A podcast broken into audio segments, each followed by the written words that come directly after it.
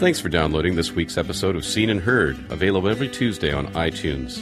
To listen and subscribe to this and other great Province podcasts, search iTunes or simply visit theprovincepodcasts.com. Happy listening.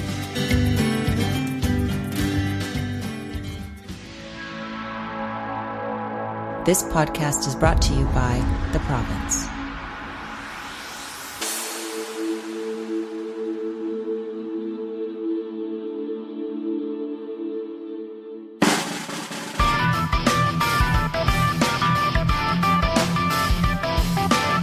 This is Seen and Heard with Province music writer Stuart Derdeyn. Hello, and welcome to another edition of the Seen and Heard podcast with me, Stuart Derdeyn. Here, lucky enough today to talk to Toronto based composer, pianist, and visual artist John Kameel Farah about his work and uh, coming solo for four hands appearance at the Western Front um, on September 25th as part of the year long 88 tune Bongos concert series. And uh, John, welcome. Hello. Nice to be with you. Nice to be with you as well. And uh, you know, first thing I'd like to say is what did what do 88 tune bongos have to do with uh, with the newly refurbished uh, Disklavier piano? For that matter, what is a Disklavier piano? oh, right. Um, well, I'm not sure if you're familiar with the uh, the sort of meaning of the the name of this concert series. Um, you, do you mean the reference to 88 tuned bongos? Like, what's that all about? That's exactly what I mean. Yes. okay, well, I asked the same question actually when they invited me. And as I understand it, um, hope I get this correct, it's a reference to, there's a quote from the pianist Cecil Taylor, mm-hmm. um, where he referred, because he had a very percussive style of playing the piano, where it was almost as if his his fingers or, or hands were like mallets that were very like quickly striking the piano as opposed to like the notion of the romantic pianist stroking the piano like as if it's a string instrument. And so he considered each each individual key like a, an individual bongo but that was tuned to a different note. So that was the way he approached the, the sort of hand movement. So if you imagine that as like miniature bongos you imagine someone going going crazy from top to bottom. That's kind of an image of cecil taylor playing the piano and uh, I think since he was such an instrumental, like pivotal uh, figure in for anyone who's who's doing any anything sort of remotely modern and uh, in contemporary improvisation, sure. that is a perfect reference point. Yeah, I think you know it's it's weird that even at these days we have to remind people, but it you know the piano is it is a percussion instrument all, for all intents and purposes. It's uh, how you yeah. get the sound is by you know whether you're massaging it or stroking it or you know pounding on it. Um, you tend to do all, you you tend to do all of those things and, and, and more with, with your work and um, I'm really right, interested. Yeah, so, I wasn't sure where the analogy was going there, but yeah, uh, yeah. So the uh, so so so, so the, the the show that you're you're performing at, at the Cultch is um, or at the front rather is the the four hands solo um, piece, and I'm curious about the. Uh, it, does this tie in with the fact that uh, from the picture of the Disklavier, um, which is what the front sort of is dedicating this year-long concert series to, is this newly mm. refurbished piano? It looks to me like this thing is it, it's it looks like some um, steampunk uh, concept of a player piano. Oh, right. Uh, I think that's that's correct. Actually, to be honest, I have not, um, as of yet, I've never played one. Um, but I think it's kind of appropriate I think it's it's not a completely alien notion to me to play something like this. And, and you did ask me what it, what it was, and to my knowledge, a Disklavier is something that, for example, well, let's say on a regular electric piano you buy from Yamaha, you know, you press record and you can record yourself playing on it. Right. Plays plays whatever you just played back. Um, whereas a Disklavier will play back what you just played, but it's actually it's not playing back a recording. It's actually playing back the notes that you struck, and it's restriking those strings. So the actual piano, the mechanism is working. Yeah, just like just like an old player piano, exactly. Yeah. Except it's doing it this time through MIDI, through right. electronic signals and that sort of thing. But the, the great thing for me about working with that is, first of all, I really love counterpoint, mm-hmm. um, and I love polyphonic dense music with a zillion different things going on. Like sure. I, I like to think of myself as a, as opposed to a minimalist composer. I think of myself as a, a maximalist. I um, like that. In terms of different, uh, the different aspects that go into music, like the different like the Middle Eastern element, the the experimental, the electronic, the Baroque elements, and that sort of Mhm. thing. And then also, I just love counterpoint straight up, sort of Full on. If it's if it's pal- Renaissance counterpoint. Yeah, even you- if you were to take all the other elements away. So it's an amazing chance for me to write um, something. Let's say, for example, a fugue. Mhm. Uh, but then write a massive one that would be so big that I could never play with just two hands. Gotcha. So like a ten voice fugue or something, which is that's already in my plans to write for it.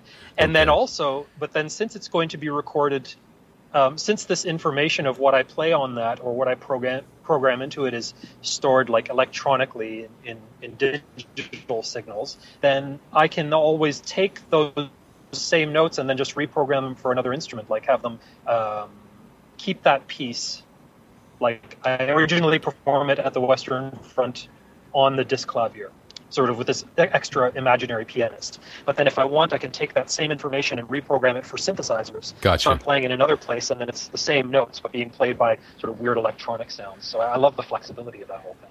So it's really just I'm not yeah. even sure if I answered your question. No, you did I'm that. That that that was a, it, in a roundabout way that answered it very well. Um, without further ado, let's uh, you know I think of fugues and I think of moodiness and I think that uh, that's a perfect intro to the track uh, Lake Trasmaine from uh, from your album Between Carthage and Rome, which is uh, subtitled Blade Runner in Babylon. So uh, let's uh, give Oh, that right. let's give that one a listen. Um, this is Lake. Uh, it's Trasimene. Is it that the correct pronunciation for that?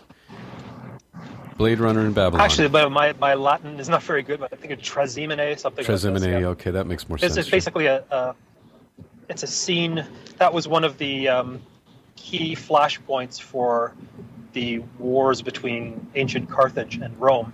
And there was one of it was a, a lake where Hannibal led the Romans into an ambush.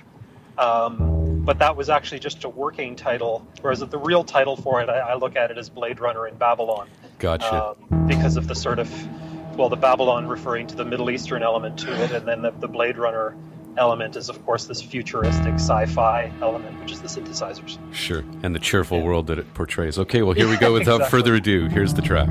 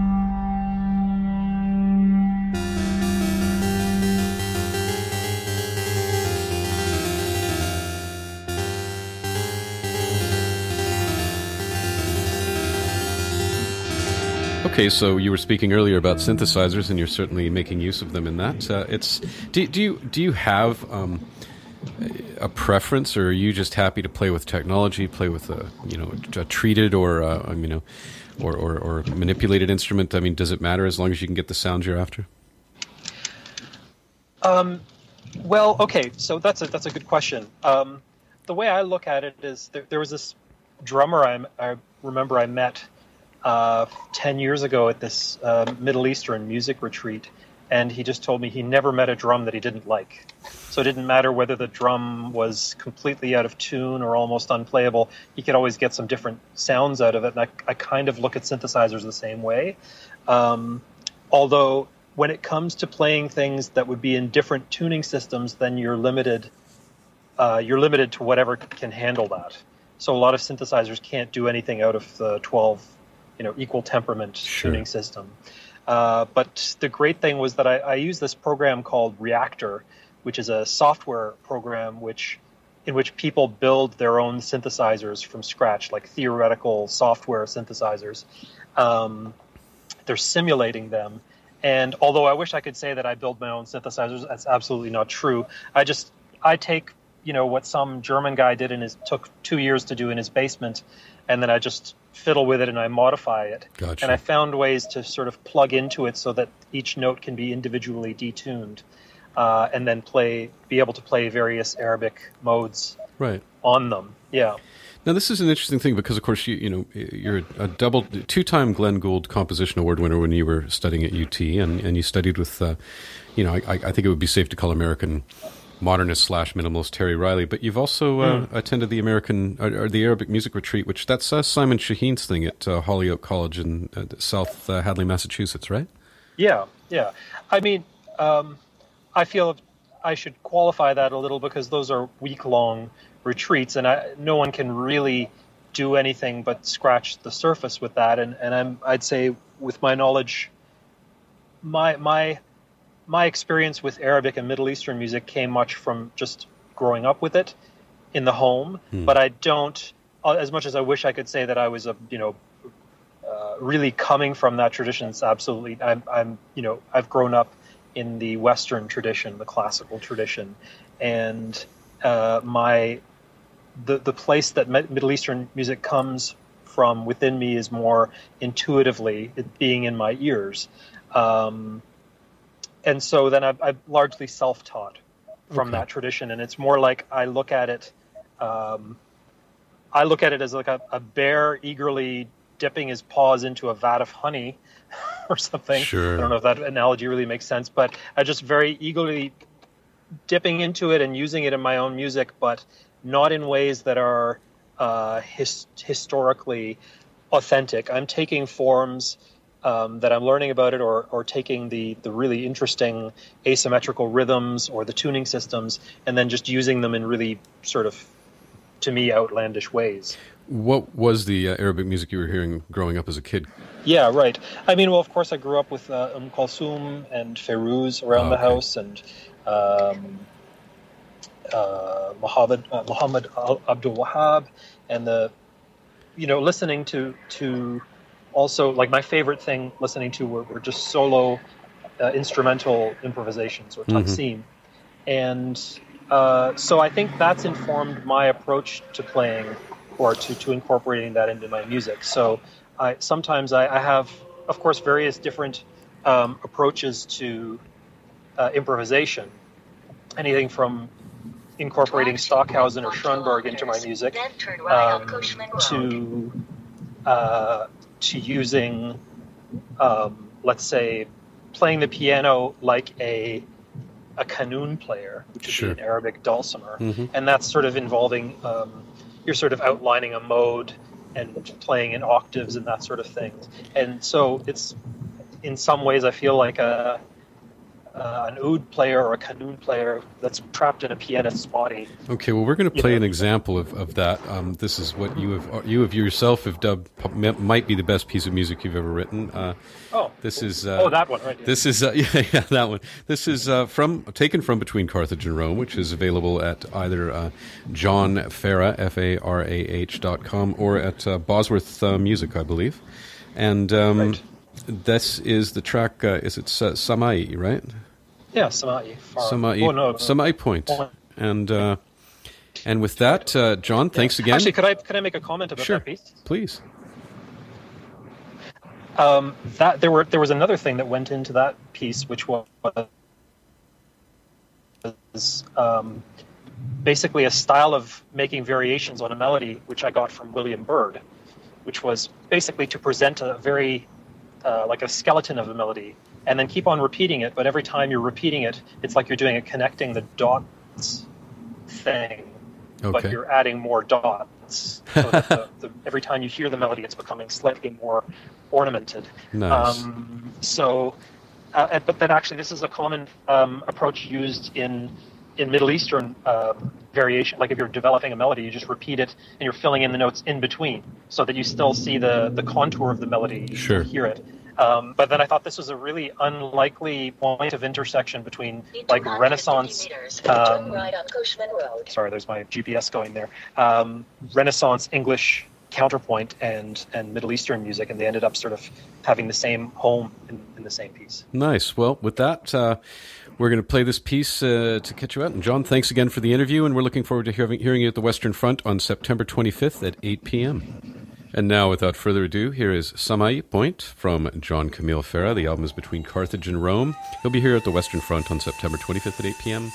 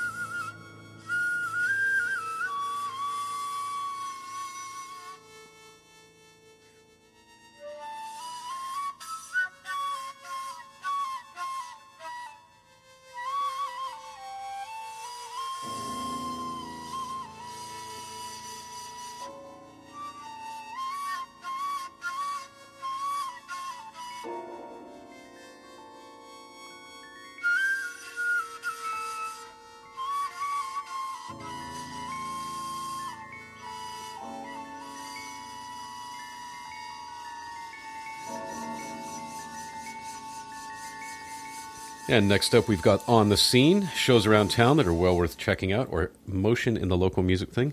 And here's what I'd like to say about this is we've got Thomas Beckman, uh, two tracks from his Music for Bowen EP, uh, which is available at Thomas, T-H-O-M-A-S, The Violist, T-H-E-V-I-O-L-I-S-T dot com. You, if you can get that full address at my blog, if you wish. Uh, Thomas Beckman, you may know, is the violist in the group Sons of Granville. We've had him in before to have a chat with us about their incredibly popular busking shows along Granville Street and also other things. But Thomas is also a composer who um, felt very strongly that the project at the Bowen Island Library, uh, which is to develop, build a new space, a room specifically for exhibiting local artwork and uh, where people could carry on seminars, that it deserved to have a little bit of input from him as an artist in the area. And so he produced this benefit EP. Um, 100% of the proceeds of the sales of the album will go to the Library Fund. And we're going to hear two tracks from that. The first one is Nepal Prayer and it will be followed by Amazing Grace. That's taken from Music for Bowen Island. Hello.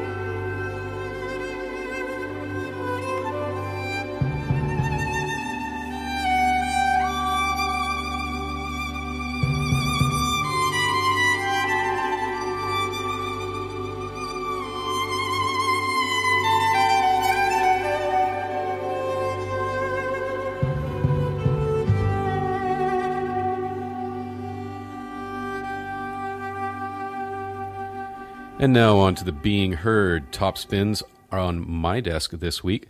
Uh, first up, we've got New Light Choir. Um, this is a group formed by musicians Jack, uh, Jeff John Niffenegger on guitars and vocals, and drummer Chris Dalton. And the band mixes classic sounds of the new wave of British heavy metal with uh, the styles of earlier super cool bands like Lucifer's Friends and wow, even even very early uh, Priest. New Light Choir's album Volume Two. Guess what? Maybe it's their second one uh, is out on High Roller Records, and the two tracks we're going to hear are All I Need, and that will be followed by New Light in October.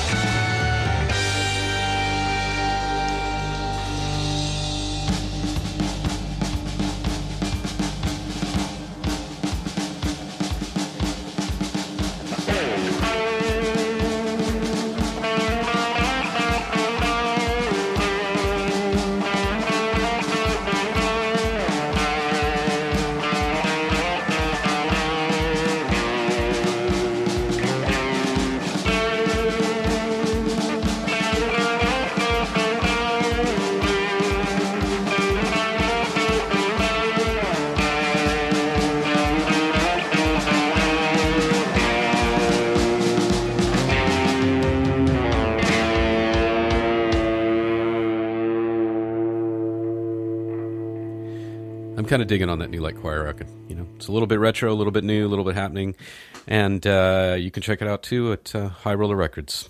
Last up, coming out of Los Angeles, we've got the electro rockers Sun Drug. This band's generating quite a bit of buzz for its sort of. It's neat. It's got kind of a '90s industrial vibe. Um, and it's also got kind of a heavy pop buzz going along with it too. The two tracks we're going to hear are "Soaked" and "Wild Man," and these are both going to be taken from the upcoming self-titled album titled "Sun Drug." But at uh, the moment, the only place you can follow up what's going on there is Sun Drug Music on Facebook.com. And you really should go check out the, the video for Wild Man. They they got some money behind it, and it's it's pretty cool, and it sort of gives the band a good picture. I'd say this is a band that you can expect to see on festival stages next year because they got the right vibe. And here we go, taking us out with Sun Drug, Soaked, and Wild